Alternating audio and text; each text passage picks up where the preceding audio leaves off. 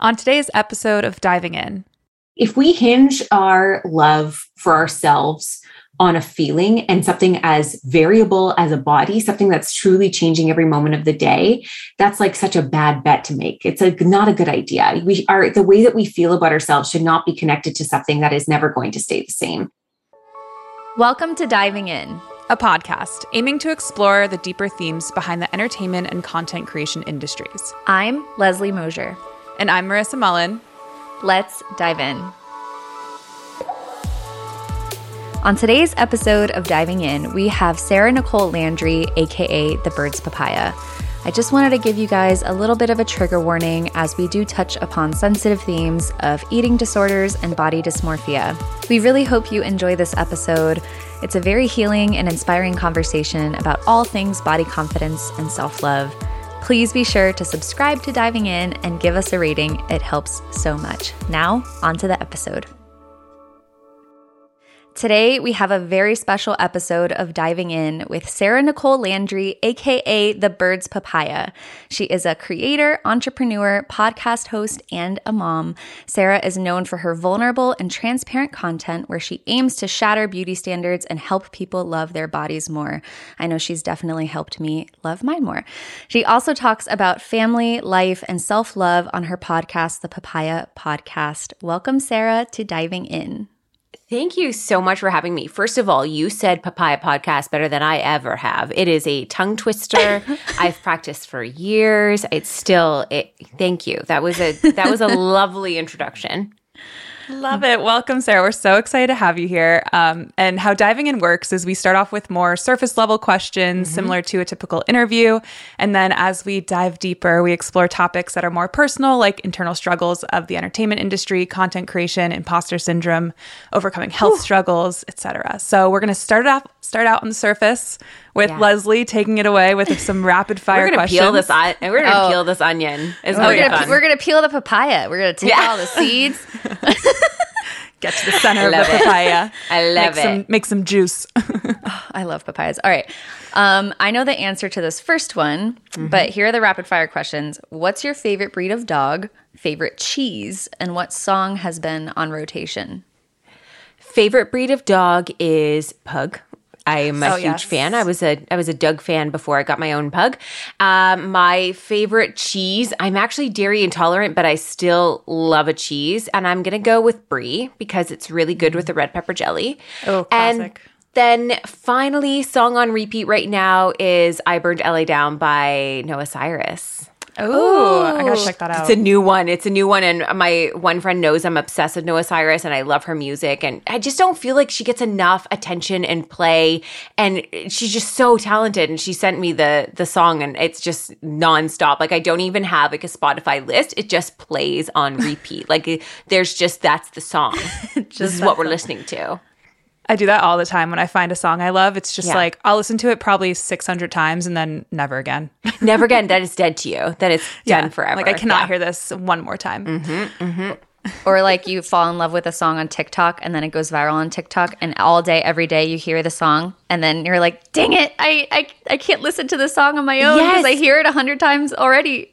I, or you or you jumped onto it when it was like early in the trend and you already had to listen to it 45 times to edit that video and then every oh, yeah. and then you post it and you're like, "Oh, this feels so original." you're like, nothing is original anymore. Everything is TikTok. So everything is, oh, that person did it. Let me do it 40 million times more. Like it's just, it's a, so much of the same repetitive. Like you have to really get into the groove of like being okay with that repetitiveness. But I do love, I still love TikTok. I still scroll it, but I have a less attention span for that than I do written word, I guess. TikTok, it's like we always say one hour on TikTok is like four hours in real life. And it just, completely disillusions you from reality and it's 100%. a little bit dangerous but yeah. it's so addictive and it's yeah. amazing but anyways so let's take it from the top um, where are you from and what was younger sarah like So I am from Guelph, Ontario. It's about an hour and a bit outside of Toronto in Canada. And um, child me is a lot like me now. It's fascinating because I um, was a very spirited kind of kid. I always got in trouble for talking too much in class. I always thought I'd do something like really amazing in life. And uh, I ended up getting married at a really young age. And I had three kids by the time I was 25. And there was a big part of me that just stopped existing through that. There was, I, don't know if I just carved out too much of myself to be a mother. I don't know if I just was slowly falling apart to a relationship that just wasn't working. I don't know what it is, but I know that after like I got divorced when I was 30 and there was this really, um, healing season, I guess you would say. And I just started to kind of like, oh, what are my opinions and what do I want to do today? And you start having to ask those questions when you're single for the first time since you were a teenager.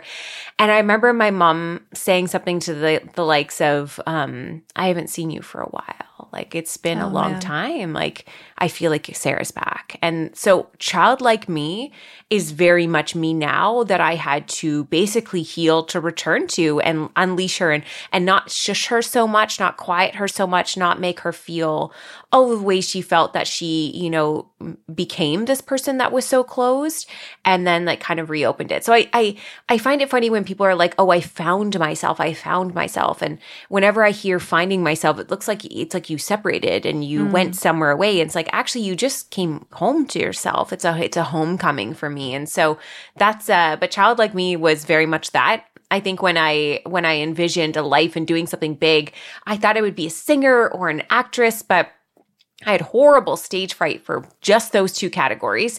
And uh, I, this stage that we have now didn't exist. Like, I never would have put myself as a public speaker or a podcaster or an Instagram. Like, these platforms didn't exist. So it's almost like I had a vision for myself that truly was so incomplete because it, it didn't exist. Mm. I love that. That's so interesting. I feel similarly in that sense. Mm. And I feel like Leslie as well. Like mm-hmm. when I I worked in the music industry, as did Leslie before kind of pivoting to this Instagram world. Yeah. And my passion was always something on stage, like same thing. And yeah. yeah. this platform didn't exist. And then when I found like my niche is charcuterie boards and cheese plates. And when I found Love. this like very specific niche that channeled that creativity on this public space, I was like, oh, that's where it is. Okay. And yeah, it's yeah. wild that there's some things that are meant for us that actually don't even exist in real life yet. It's interesting yeah. to see what the future holds in that. I I saw a TikTok recently and it was like um, people who were told as a kid they talk too much. Tell me what you do as a job now. And it was I like one this. after the other after the other. And they had like, and, and it just, I guess it really made me reflect because like my kids are all very different. Some are quiet, some are loud, some are creative, some are not. They're like they're so different and it it makes me have to shift in the way I look at them and I parent them because they are inherently who they are and you're somewhat guiding them through figuring out how to be in the world with who they are and, and trying to not shush, shush so much and that can be really really hard to do sometimes or like I don't know try and make them too much like what you how you moved through the world but it, it's yeah it's interesting. My sister was a very quiet and shy person growing up and I was always like very very loud and I remember my mom parenting us very differently. And I always thought it was so unfair. And now I get it. Now I totally get it. Like I've had to literally say to my kids, like, I will have different rules for you because you are all capable of different things and different boundaries. And I'm watching you as you move through those things. So yeah, the conditions around par- my parenting is going to be different based on where you're at in your own, you know, abilities and boundaries in, in personality, to be honest. I feel like we also live in a really beautiful time of encouraging having those boundaries and having those spaces. Whereas, mm-hmm. like our parents' generation, you know, there weren't all of those tools to teach them, yeah. you know, we need to like let the creativity flourish or, you know, encourage all of those passions and yeah. whatever it may be. But, um, yeah, I feel you guys on the the wanting to be on stage. Except uh, my dog is the one that took, took you there, right? But but it yeah. had to be you. It had to be you with him, right? Like there's right. like, there's these puzzle pieces that don't always make sense. But uh, yeah, I was raised in an environment that was very encouraging to who I was. My mom worked as an early childhood educator, so she really understood that. Um, but it was teachers. I my mom told me this as an adult, but apparently a teacher at one point pulled my parents aside and said that I would never be anything. I would never make a name. I would never be able to do anything in this life because I was just so inept in school, I guess. I was so distracted, or I, was, I don't even remember what her why was, but she had, my mom had made some sort of like a dedicated post towards me. And she was like, I remember the day that like a teacher said that she would never become anything. And like, look at her now. And I was like, wait, what? Oh, How did that happen? And they were like, well, we didn't tell you. And I was like, well, clearly. but yeah, like it, it, I, I find it fascinating. Like Leslie, like for you, yeah, it had to be it had to be some sort of a puzzle piece to bring that creative. Like Doug isn't famous because he's Doug. Like yes, he is incredibly incredibly special, but it had to come with a certain type of skill set and an awareness and pop culture mm-hmm. um, genius to make Doug who he is, right? And I feel the same must be for you with cheese and charcuterie. Like I trust me, my daughter's on this like charcuterie train right now. I swear she found too many TikToks, oh, and she's like, we need to like and to figuring out how to style and appropriate charcuterie, you realize very quickly is not nothing. Like it is not a nothing. It's very fascinating. And we spent $250 and it was like this tiny little plate.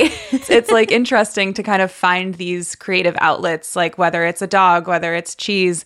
And I totally agree with that. It's, it's the the passion and the creativity behind that to make it mm-hmm. what it is mm-hmm. today. Mm-hmm. And and I know Leslie with you too. It's like it's always evolving. It's and Leslie has sent me some of her demos singing, and I'm like, girl, you do belong on stage though. Yes, like, let's talk about and it. And you're in Nashville, like you just got to hop up on one of those. What's that bar with all the levels? You just got to hop oh, up gosh. on stage one day. if we can ever get in, it's so freaking crowded it's it's an unbelievable feeling to have that moment where you meet yourself again mm-hmm. and it's something to have so much gratitude for and those hard tough experiences you know you with your divorce me with my health it's like you have to go through those moments in yeah. order to find who the heck you are um, yeah. So did did you start your blog, The Birds Papaya, while you were going through all of this, or was it during this transition? Ooh, it was like way before. So I actually, the Birds Papaya is named after my two daughters, Gemma Birdie, Maya Papaya. It's their nicknames. Oh, and cute. back in the day, back in the early 2000s, when you had a blog, you named it something really, really cute. It was like tater tots and jello. There was the Pioneer Woman. oh, yeah. Fingerprints on the fridge. Like these were all like names. And so I went with the Birds Papaya because I was at home with these this toddler and this baby who is now 16 and 14 i can't believe it. But yeah about 14 years ago and i and i had this like broken old laptop. I googled how to code my own blog. I had the worst writing the uh, horrible camera. A lot of people who would come into blogging like they had money to start it and i didn't. So it was a lot of like really scrappy behavior but i loved that because it really drove me into not having success but finding passion in it like still doing it. And sometimes i'd find like my old emails when i was like pitching to like guest blog on something and they're so cringy. Like uh, no, nobody in their right should have ever had me on. But I kept doing it. I, I really had this belief in something, right? And then I shifted to Instagram and Instagram was, you know, very visual was it left this storytelling and it became very much like, what are you wearing? What are you eating? Like, what are you doing every second of the day? And that was interesting because I loved it. Visually, I loved it. But it was hard for me. I was in a larger body. I didn't really know how to fit in because I could no longer make it about like what we were having for dinner, how I was, you know, renovating the house. I, everything I was finding was like people taking pictures of their outfits and stuff. And I just felt so, so lost. So I decided to basically privately go on a weight loss journey. And I, when I hit around 40 pounds lost, people started giving me a lot of attention. And keep mm-hmm. in mind, this is like seven, eight years into being a creator, and suddenly everyone's giving me this attention. So I was like, okay, like this is, uh, if people want to know about how I lost weight, like that's what I'm going to do because I felt like I had a really inspiring story because I was a stay at home mom. I didn't join a gym. I didn't even have money for exercise clothing. Like I was just being so scrappy about it, and people were really inspired by that. But without any education, without any tools to actually know how to exercise or anything. I was working out like up to three times a day. I was downloading an app that had me eating what a toddler should eat. I gave myself an eating disorder essentially. Mm-hmm. And I ended up losing 100 pounds. And, you know, the internet loved me for it. I had a lot of, I had a fair, fairly okay following at that point. I was starting to, it was starting to become it was monetizing i was i was finding this success i got like some photo shoots and all of this really exciting stuff happening. Um, but at the same time, I was going through this like really difficult life decision in should I leave this marriage that I've been in for 11 years because I'm really deeply struggling with so much. And on top of that, this happiness that I saw in my body, I never got it. I've lost 100 pounds now. I now have more anxiety than I've ever had to leave my house. The whole point of this was to like, yeah, show up for my kids. I wanted to be a part of their world. I wanted to be able to shop wherever I wanted. I wanted all of these things. And then you got there and it was so sad and so upsetting. And I never wanted to leave the house. I edited every single photo I took of myself, everything, even down to like, and I've left them all up, but like I would enlarge my eyes. So I like, my eyes were bigger, my nose was smaller, my chin was smaller, my body was like altered. It was never enough because I was just always going through it. And uh, I remember after my divorce, I lost even even more weight. So then I became underweight and these health issues started to pop up that I only really uh, cognitively faced that had to do with my um, eating habits and fitness, uh, like obsession. Um, years later, I lost feeling in my legs at one point, and I went to a, I went to the hospital, went to the neurologist, went through all these things, and they literally looked at me and was like, "Oh, it's probably because you've lost so much weight that you're just bone on bone. You're pinching all these nerves. Just." Don't cross your legs anymore. Nobody was saying like you should maybe stop losing weight. Maybe wow. this is really alarming. And I was also going through this horrific divorce. I'm horrifying in the sense that like I had no idea what I was doing. Um, moved in with my parents, with my kids, and everyone was still like, "Congratulations, you've never looked better." And I was just a whole whole lot of mess. And so I started um, a new job and I was like in a new career. I didn't have time to work out three times a day anymore. I'm working two jobs and trying to raise my kids. I'm living at my parents, trying to figure out this divorce. And at the same time, trying to heal out of this, you know, performative track that I put my body on, that it was all about how much weight it could lose. Cause there was this movement of people talking about you know, going through that path and like losing all the weight and then not feeling happy at the end. And I remember following one person and I kind of hate followed her. Like I followed her because she was like against everything. I'm like, I need to know what people are talking about so I know how to like combat it because this hate is what's keeping me thin. So me hating myself was what was keeping me thin. And that's all I cared about because that was my success. That's how I was getting attention. Like it was really, really, really disordered. So I ended up um, healing a lot through social media, through other people's stories who had already gone through it, already had been there, and really slowly but surely stopped hating them and they became like this comfort for me. They became these people that collectively were helping me see that I was more than a body, that I was more than, you know, being thin. And I had to really heal through a lot of, and I still am healing through a lot of you know, internalized fat phobia, the fact that people in larger bodies don't get to move through this world the same way that everybody else does. That desire for me to get thin so I could shop with all my friends was so wrong because there's still a lot of people who are very left out of that shopping experience. And trust me, when you get to the other side and you get to go shop with your friends, you realize how absolutely heartbreaking it is to be this person in this body all along but the second you're smaller you're just part of society. It's it's it was a lot of like grieving and moving through it and i just continued to basically through the advice of my therapist i um, began journaling through my instagram captions my healing. Mm-hmm. so it's never been perfect. It's probably been problematic at times. It's been a whole lot of things but it, it's been real to the process of me. And that also included healing and meeting somebody new and getting remarried and having another baby and just a whole lot of stuff. So to answer your question 14 years ago is when i started my blog one thing I am constantly striving to do for my body is lower inflammation. Higher inflammation means more pain and discomfort, and that's the last thing I want. My number one go to supplement for inflammation is Turmeric Complex by Paleo Valley. I really, really notice a difference when I am taking this consistently. Their turmeric complex is made with full spectrum, whole food, organic turmeric. Most turmeric supplements only contain one specific compound found in turmeric root, curcumin. Turmeric complex contains four powerful superfoods turmeric, ginger, rosemary, and cloves, the most potent spices for promoting healthy inflammation and protecting against oxidative stress. I'm a huge believer in high quality supplements for our body, and I truly wouldn't recommend this if it wasn't really my go to. For 15% off, go to paleovalley.com slash diving in. you really did pioneer this body positivity movement and just you know being so vulnerable on social media you were one of the first influencers on instagram to be posting these photos of your body being like i love my body the way it is.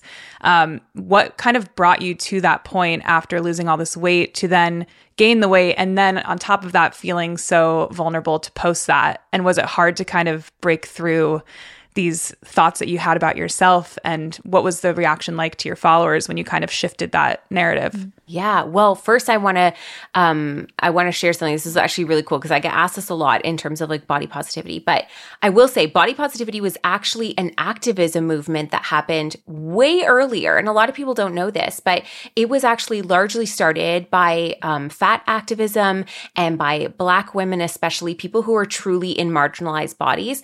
But most people people it kind of got co-opted in a big way and i'll tell you why i've actually no longer consider myself body positive because it would be so unfair for me to be the face of body positivity in any way because I am still, I'm a size 12. I can still shop wherever I want. I am white.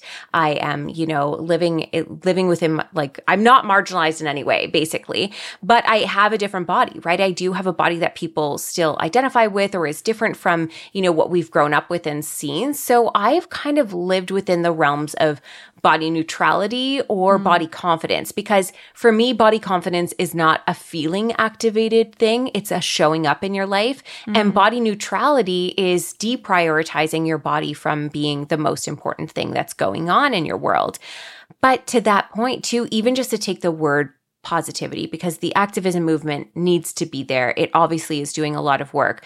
However, the that idea to be positive about yourself all the time, I think was really is where a lot of people get caught up because I, I don't feel positive all the time. That is not the heartbeat of my existence. I rarely feel, look in the mirror and I'm like, hot damn, here we go. Like, let's, let's do this. Like, no, it's a lot of, oh gosh, I still don't know what I, I still don't love what I look like, but how am I going to nourish myself today? How am I going to move today? How am I going to show up in love? Not for love of a feeling, not in confidence of a feeling, but in action. How, how am I going to love myself through action today? How am I going to be there for my kids today? How am I going to navigate massive body change that a lot of people have gone through for so many different reasons, whether it's medically induced, um, whether it's medication induced, whether it's pandemic pandemic induced, mental health induced, or like me, I just had my fourth child. I had a really complicated pregnancy and uh, my body changed really drastically again in front of my eyes. I had to grieve fully emotionally through that process. And I think grief is an incredibly important part of doing this work. And then when it came to social media, I mean, I'll, I go sometimes go back and I look at like the old fitness posts and almost nobody follows me anymore. Like, uh, I, and I get it, right? Like, there's a lot of people who were like I was who needed to kind of be fueled by this idea of constantly pursuing change. And let's be real, there's a lot of people out there that's like, no, I work out for my mental health only. Then I, eh, eh, I was just actually coming to this realization the other day, and I'm going to get off track, but there was this person and she was showing a before and after of herself, rotating her body, showing her abs. And she was like, This has been different for me this time. It's all about my mental health. And I'm like, but for anybody watching this, you're now watching somebody shift their body to smaller, more toned, and then connecting mental health as a reason why. So a lot of us are digesting that as, so if I get thinner and I get abs, my mental health improves. And that can't be like, this is why it, it's almost impossible to talk about fitness with mental health and then also be showing transformation photos. Like it is so difficult when there's people like me who was like, why isn't it working? Why isn't it working? Because I was only ever moving my body in order to change what I looked like would we how many people would still work out if they knew it would never change how they look like? What how many mm-hmm. people would still be like getting up every day and dedicating themselves to the same diet and the same exercise if they knew it had nothing to do with what they looked like and it was entirely for their mental health? And i think that's kind of where i'm at. Like i know what foods make me feel good. I know what foods are good for my mental health. I know what kind of activity is good for my mental health. And i'm telling you it wasn't eating nothing and working out three times a day. So i get that a lot of the people who were following on that track are perhaps still in a in diet culture and I don't blame them. They are not they are not the the tree I'm swinging at, right? Like that is not where I'm going for. That's not where I have any type of concern. I have concern for my own life and the way that I'm living. And I hope to just show up and reflect for other people that like we can do a lot of things without constantly pursuing weight loss. That like they say on average, oh, I think I forget this number now but about two a year for your entire life with a span of um, longest the average diet lasts six days and the average person goes on two a year. And i think overall we have over 140 diets in our lifetime that we go on. The diet industry as a whole has a 95% failure rate and is one of the most uh, most um, spent on industries in the world. So they don't have, they're not looking to have people have weight loss success stories. Nobody is going to win in diet culture except for diet culture. They want you to feel like you are the problem so that you buy into it again and again and again. Only 5% are winning. That means 95% are return customers, unless you bounce the fuck out and you're like, yeah, I'm just not going to put mm-hmm. my money and my time here anymore. So uh, my, what's really cool cool though about that part, and to finally answer your question, is that I had like 60,000 followers at the time. I was like at the height of like my fitness page and my weight loss page. And now I have 2 million. And that took me not being what I thought everybody else wanted of me and actually tuning into who I was. Mm. And that took guts. It wasn't easy. And I think that it's, very um, trendy, obviously, right now, too, to be talking about your bodies and body acceptance. It's become very mainstream, but um, there's there's going to be things in two three years from now that are going to be mainstream. But it, it, I think for me, at the end of the day, it came down to that was truly where I was at in my life and in my body, and why I had to share from that perspective. Wow, I mean, there's so much there that I resonate with with my own self love and you know former eating disorder, body dysmorphia yes. journey. Um, you know, growing up, I had reduced fat, low fat. Everything was like the diet food and um, love them so much. My parents, you know, were overweight while I was growing up. And there was a mm. part of me that resented that and feared that for myself. I don't even think I've ever really said that out loud, but it's true. It was, you know, yeah. I was fat phobic. Yeah. And, um, you know, I was you know, larger when I was younger. And all of a sudden, I get to high school, I join the tennis team, I start running every day, fall in love with running. But then it becomes, oh, I have to run every day, sometimes running twice a day, and I lose all this weight. And suddenly, boys want to talk to me. Suddenly, I'm a little more popular at school. I, you know, feel confident. And it was just like this, oh my God, like, I'm, you know, the best version of myself ever because I lost this weight. And then I got to college and things got a bit more dangerous. Um, mm. I was in a really toxic relationship and would, you know, run to kind of combat those feelings, but then only drink a naked juice protein shake, you know, and that would be my one thing. Or I still remember someone telling me, oh, do the apple diet, only eat a bag oh of gosh. apples for a day. And, you know, you'll still be full. And so, like, I started trying all these things and trying to achieve and keep up this body that I built when I was 16. Yes. And as you know, I have endometriosis and hormonal issues and thyroid issues. And so, you know, I start becoming a woman and developing more. And all of a sudden, my body is changing. And it triggered such a reaction in me. And it's something that I'm still dealing with mm-hmm. where I, I feel less than I was back then because I don't look this certain way that once gave me this like aha moment of confidence. And I have a horrible memory of it was right before our wedding. This company, I'm sure you've seen this thing. Um, it's called a naked mirror. You stand in front of the mirror and it's a scale. What? And it scans your body from head to toe while weighing you, doing the BMI crap, all that stuff and then it rotates you. So mm-hmm. it creates this like I don't even know how to describe it, like a 3D image like an avatar. of your but it measures your body. And they were like, "We saw you're going on a, your wedding. We want you to have this." And so I was like, "Yes, like this is going to help me get in shape for the wedding." I didn't need to get in shape for the wedding. I I looked amazing. He already loved told, you. It told me I was obese. And that no. sent me into a spiral for so long and I just like I get even now I'm like so angry that it told it, it it's just so damaging these yeah. products these yeah. the messaging the you know trying to learn to like re-love myself and re-teach myself that those ways of the early 2000s like mm. that's not what it needs to be so i'm i'm currently on this journey of you know post surgery my body is still different but like how do I love myself more? And one of those mm-hmm. the things that I did recently was okay, my jeans aren't fitting very well right now. So what am I going to do?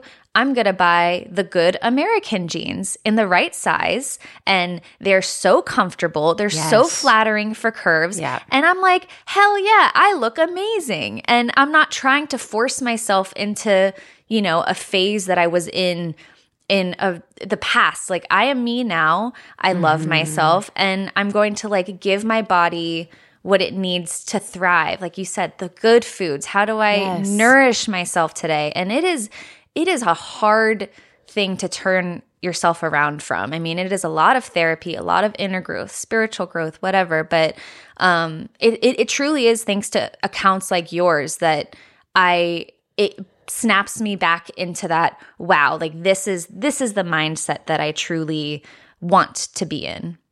Yeah and and like a couple things to that. First of all i also grew up with a mom who was overweight and that was uh, very it was hard to watch her constantly struggle like the slim fast for lunch the diets constantly and she just just watching your somebody you love hate themselves but also watching them move through the world in a way that was harder right? Like going on to amusement park rides she couldn't fit on them. So you know she always said like that was so hard and traveling was really really hard for her as well. And you know I think that a lot of times when we feel that a lot of our fat phobia is actually, it's just rooted in watching other people have unsafe journeys and unaccepted journeys through life.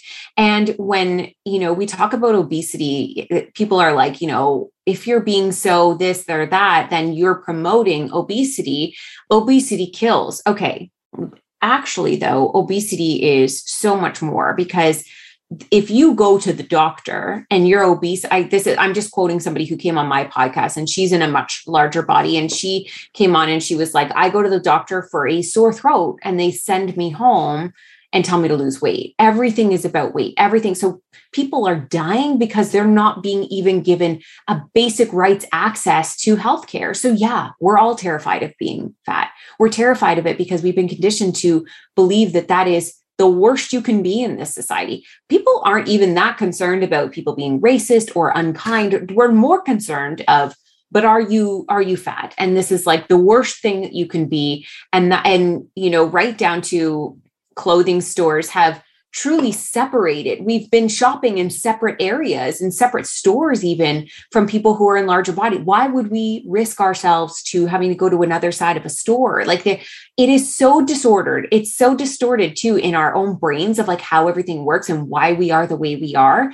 But I, I when I said earlier, like that's not the tree I'm swinging at. My point being, when we're the ones that are struggling with you know, disordered eating or body dysmorphia, or even using filters on social media, that's the low hanging fruit of what's going on. There is a massive tree and it is a very it's a very big tree and it, it's so generational like our parents it wasn't their fault. It goes so far back. It's every gen every generation has like a different thing. Like we had Victoria's Secret models. we have every generation has like a different thing that makes us feel like crap and makes us feel like we're failing at whatever standard exists that day. And so, women, especially, have been put into this category of our bodies being our focus. And doesn't it make you just think i think it was Jameela Jamil that said something around you know the lines of how distracted we are. Like mm. why the mass distraction? Why are being so distracted by our bodies? It's because that actually upholds the patriarchy. Like if we want to get mad about it like mm. we're so focused on what we look like that we're forgetting about every other part of us. Like we're forgetting about all of the other things that really matter. And one more thing is our clothing clothing is like literally exists to like fit our bodies. And yet we are so we put so much pressure on ourselves to fit into clothes. Like we put so much pressure on ourselves to fit into a certain size or certain clothing and like clothing exists to fit on our bodies, not the other way around. Like it's it just takes so much having conversations like this, having like even Leslie, when you're talking and like saying it out loud, like I, you know, I'm trying to fit into these jeans from a life that you don't live anymore, from a body that is completely different, that is like working so hard to keep you well. And you're like, but you don't fit in the pants. So, yeah. Right. Like, but totally. Eh, I had a day last week where actually, yeah, last Thursday, I was trying on outfits and, you know, it's been a while since we've gone to events or anything. So everything in my like dress wardrobe was stuff I had from before the baby. And I'm thinking, okay, it's like been a year or something. I'm sure they're just dresses. They're not like pants. Like, are they going to fit? And like nothing is zipping up. Nothing is zipping up. And like, I'm somebody who works in the space day in and day out fourth or fifth dress in, I started to get sad because it wasn't just about oh my gosh, my body has changed a lot. It was having to let go of these things that I clearly held on to because I loved them so much, or I thrifted them and they were like such a good deal, or I spent a lot of money on them, whatever it was. This like letting go process when we're also changing in our bodies is actually so hard, especially I get attached to like inanimate objects all the time. So, like my clothes, like I, will I'll look at a shirt and I'll be like, oh, but I wore that on like one of my first dates with Shane, like, or I, or that's what I wore when I was, you know, pregnant with the baby. Like I, I get so attached to things, and uh, we just went through home organization and really uh, recognized how much I was emotionally hoarding things, right, and having to let them go was actually letting my body be as well. It was actually freeing me up to other opportunities. There's nuance to all of this. Not everybody has money to buy new clothes, but it is a um, very difficult thing. And I think I just want to validate the fact that like a lot of us struggle when we change a pant size. And it's not just like how we feel about our bodies, it's like letting go of like a whole chapter of ourselves to open up to the new one. And that can be hard. Totally. And to kind of go back to the whole concept of not all stores sell sizes for all bodies, we have them separate. Like that's just even thinking about that as a concept is so crazy. And growing up, I was, I've always been tall. I'm like almost six feet. And when I was younger, I we can always talk about lovely Hollister and Abercrombie. You know, I was never ever I could never fit into those clothes ever. Like even now Abercrombie has changed, which is amazing. Like mm-hmm. I actually love their jeans, but I'll never forget going to the mall with my mom and I come from a different situation where my mom is a personal trainer. My dad rides 50 miles on his bike every day. My parents are so fit and that fucked me up in a different way because I was never the skinny standard size person. You know, I was always bigger than my peers, my classmates, always the tallest girl in class until the guys started to grow, but never got that, you know, male attention in middle school, high school.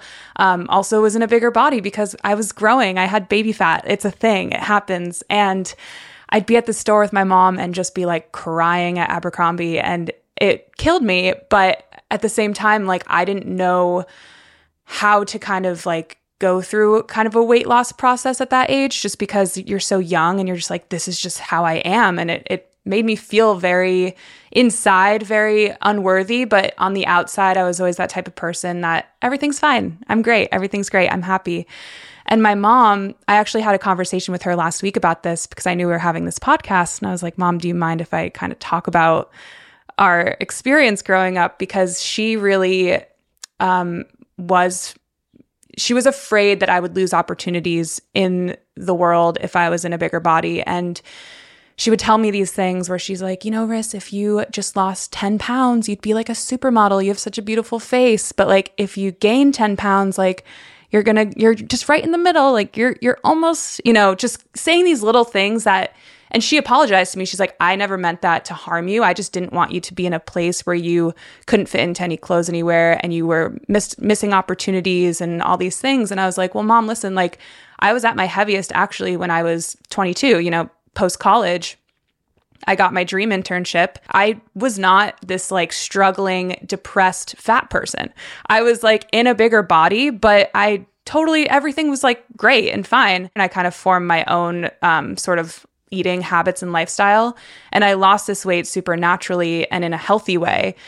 And I still find myself sometimes hearing her in the back of my head, you know, being at this weight now where I'm like, oh, maybe I need to lose more weight because I I'm afraid to go back to where I was in this point. But then I remember I'm like, wait, no, I was happy then. So it's like, yeah, it's such a crazy mindset. And our mothers are, you know, I talk to a lot of people, and a lot of people their their body journey starts with, well, my mother. Mm-hmm. And almost every mother has her mother and her mother before her. Like your mom was just recycling what she knew. She was just recycling the conditions that were put on her. She was just recycling the world that she saw and how fat phobic it was. And knowing that, yes, if you're thinner, you do get more opportunities. So instead of looking at the world and being like, that is so skewed, she looked at you and was like, I just want you to move through this world easier. Yeah. I think that's like a, parents love in so many ways and like not always with all the information of everything that's going on. And I think this generation, like especially millennials going through, you know, this healing chapter, a lot of parents are feeling a lot of guilt. And I, I know I might come to a day where my kids are like, I wish you hadn't have done that. And I'll be like, oh, damn it. That's all that's, I did everything within the realm of the information that I had at the time. Right. And if things were different, they would be different.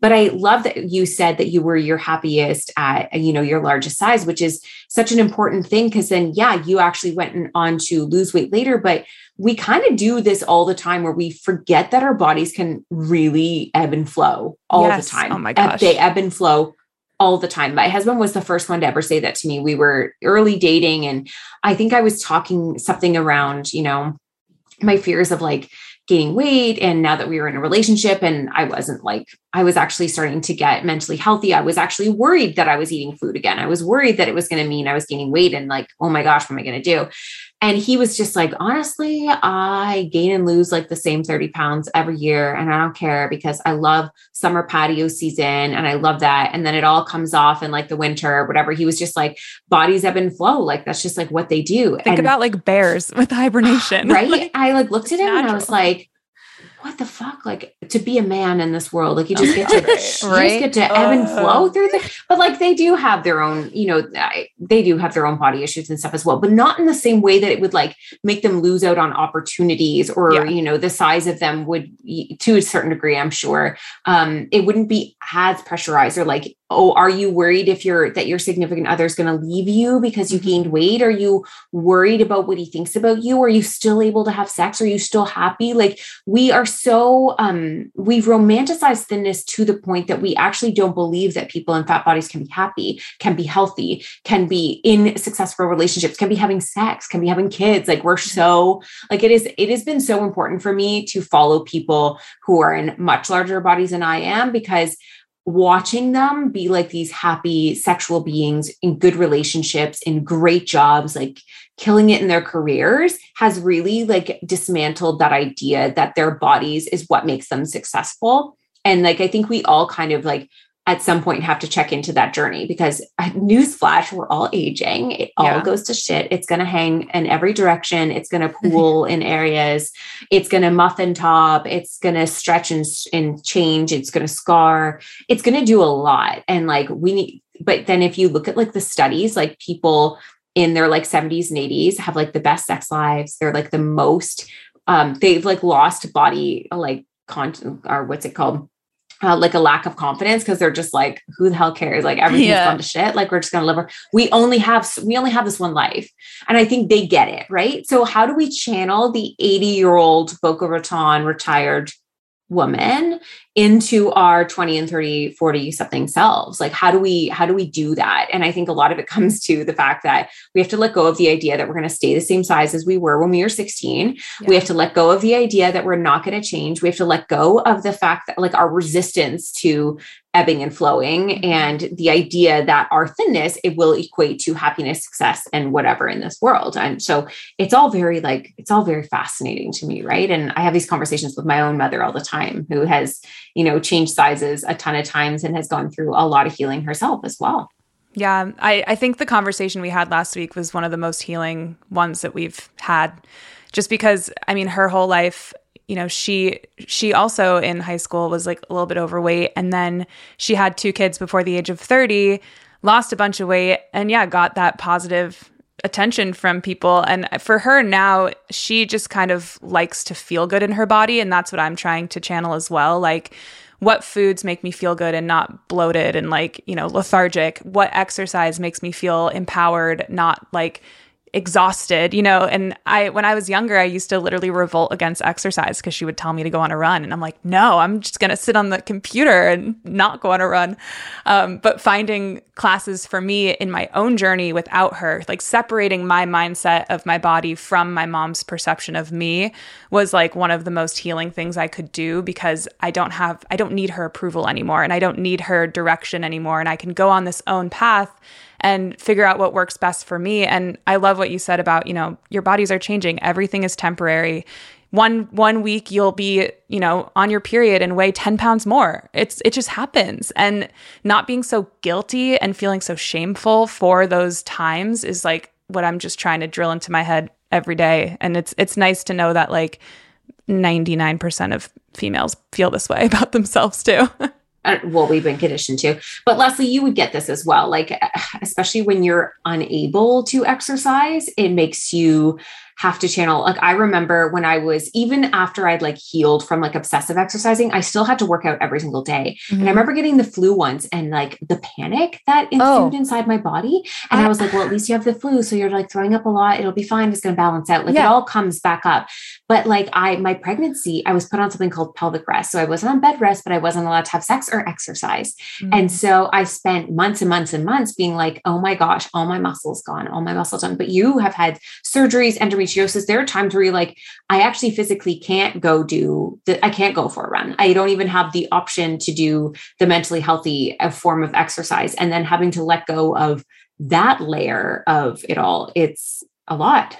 It's so hard. I, I have a memory from being in high school and being so sick, but still going on the elliptical because I did not want to give up that day of exercise. And then fast forward to, you know, the past year in college, I ran four half marathons. Like I was an actual runner and it, it was my pre-therapy form of therapy, right? So I, I truly miss that rush and the endorphins that I would get, you know, as a, in a healthy way. Um, but with my endo, I've had to take the past year of running off and extreme exercise. You know, I don't know if I can lift weights for another six to eight months. I'm doing walking and, you know, enjoying it and feeling really good.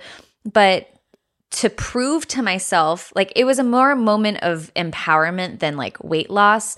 I went for my first run post surgery a week ago.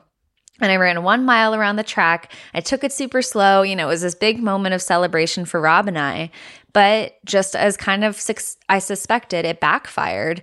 And my body went into like freak out mode. I got super puffy, very achy at night. Like all of these things kind of went haywire because my poor little adrenal glands saw that moment of activity and celebration as stress. Yeah. And so I have adrenal fatigue as well. Yeah. So I had oh. to stop I just stopped my Peloton. Mm-hmm. I'm on thyroid medication. I like having a baby, like mess me up hormonally. It's very mm-hmm. bizarre to be like, our advice to you is to stop exercising. Stop. Like stop doing so much. You're literally stressing your body out so much that it's backfiring. And you know, you actually need to eat more. You need to eat more food.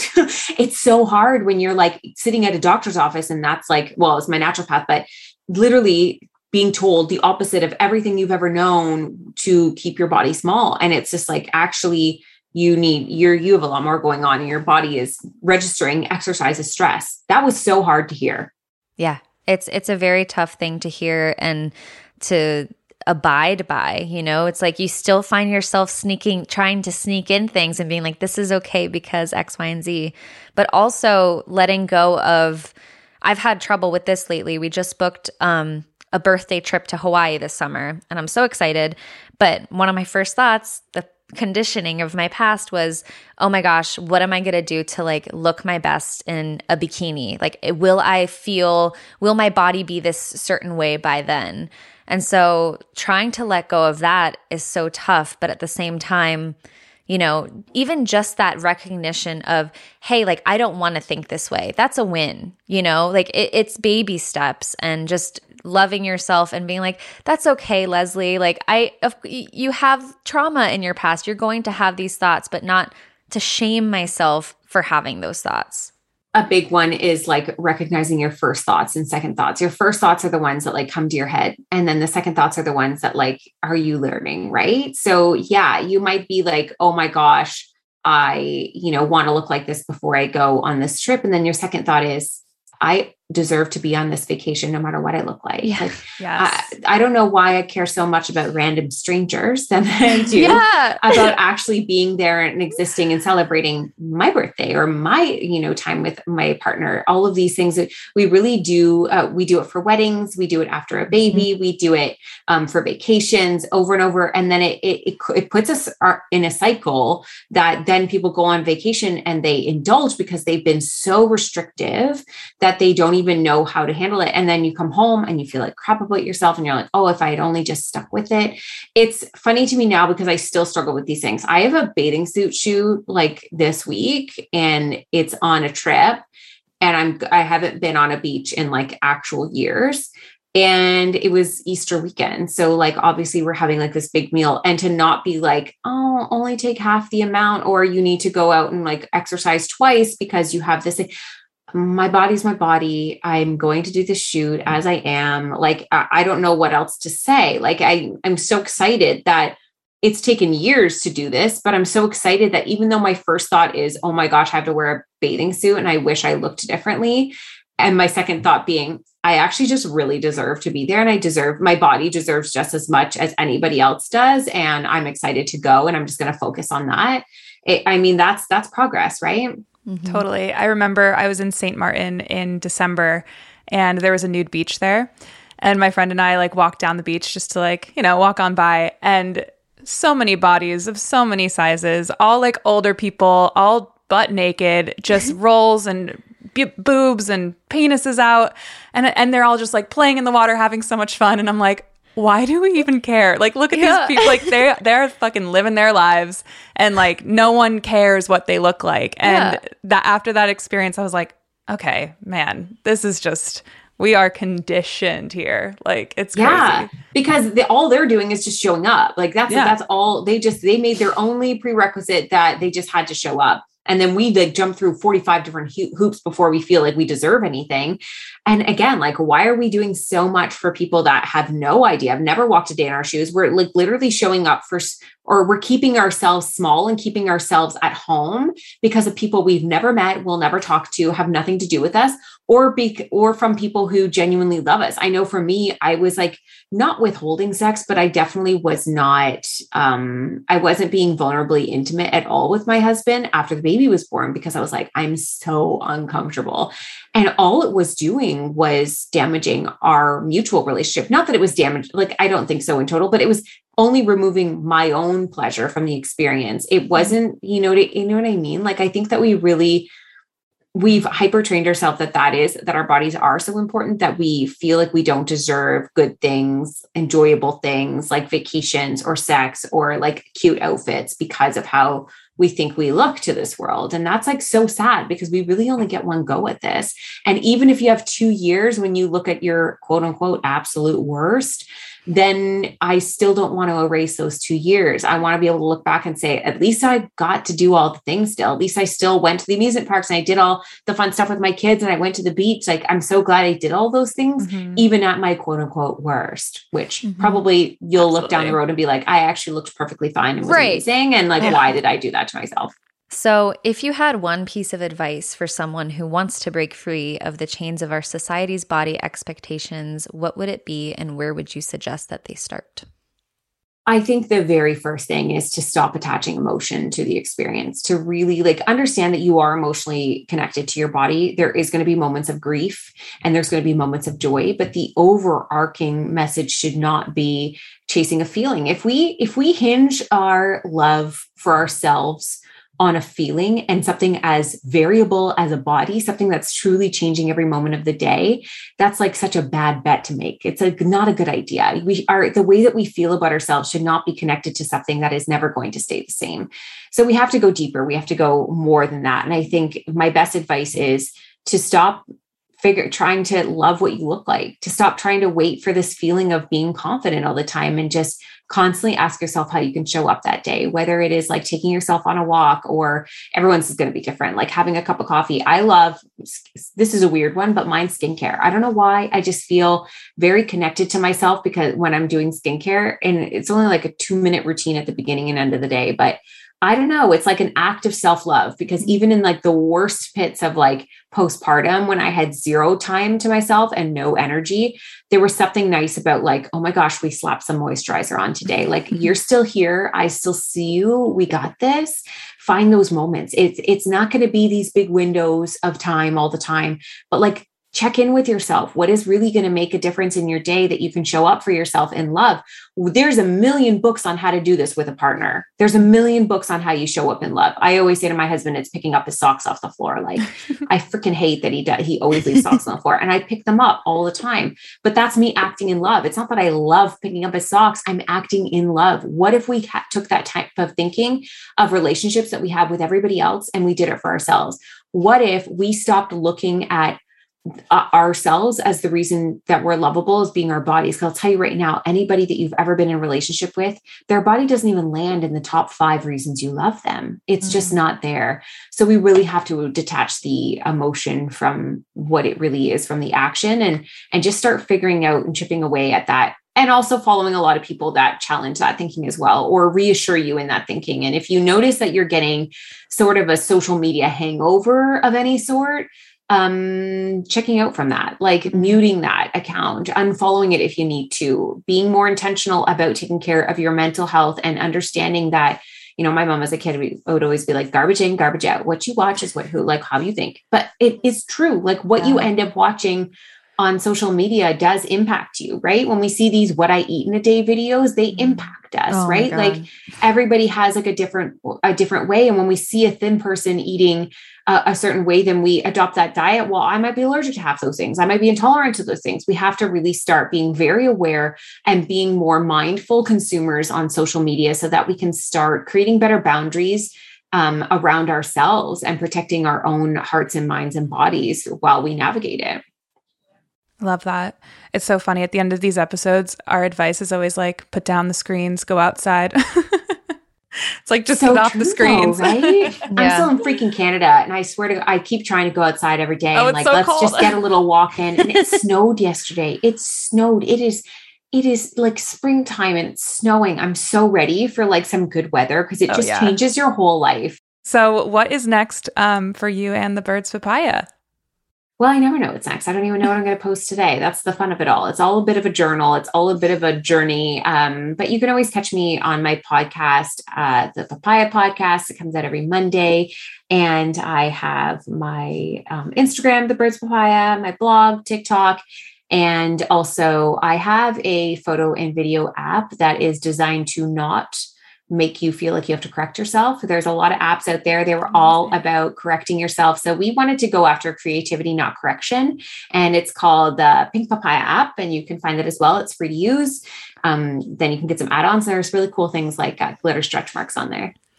Man, you are amazing and just so inspiring. And I feel very grateful to be connected with you. Um, I think you know, even just on a personal level, both Marissa and I needed to have this conversation today. this I think very healing. Yeah, it's it's so healing and it's so um, important for us women to talk about this, you know, and to just have these deep conversations because you never know what someone has gone through and what they're struggling with mentally and those intrusive thoughts, how it just constantly can bombard us. So, um, really, really appreciate you coming on. I appreciate you both so much. And like, thank you so much both too for like being vulnerable about your own stories and your upbringings and everything. Cause I think that that's where change happens when we really like face everything, right? Like mm-hmm. face the whole picture and the whole story and not just take everything at face value. Like the name of your podcast, I get it going deep, but like really, if you go deep in why we even feel this way in the first place, you realize a lot of it's not our fault. And so we mm-hmm. really have to um, get rid of a lot of the shame so we can gracefully move through types of these conversations. So I just appreciate the space to do it so much. Thank you. Well, everyone go check out Sarah at the Birds Papaya. And Sarah, you are great. And we're so happy to be connected. All right, everybody. Thank you so much for tuning in. Thank you, Sarah, for coming on. And until the next episode. Thanks for listening to this week's episode of Diving In.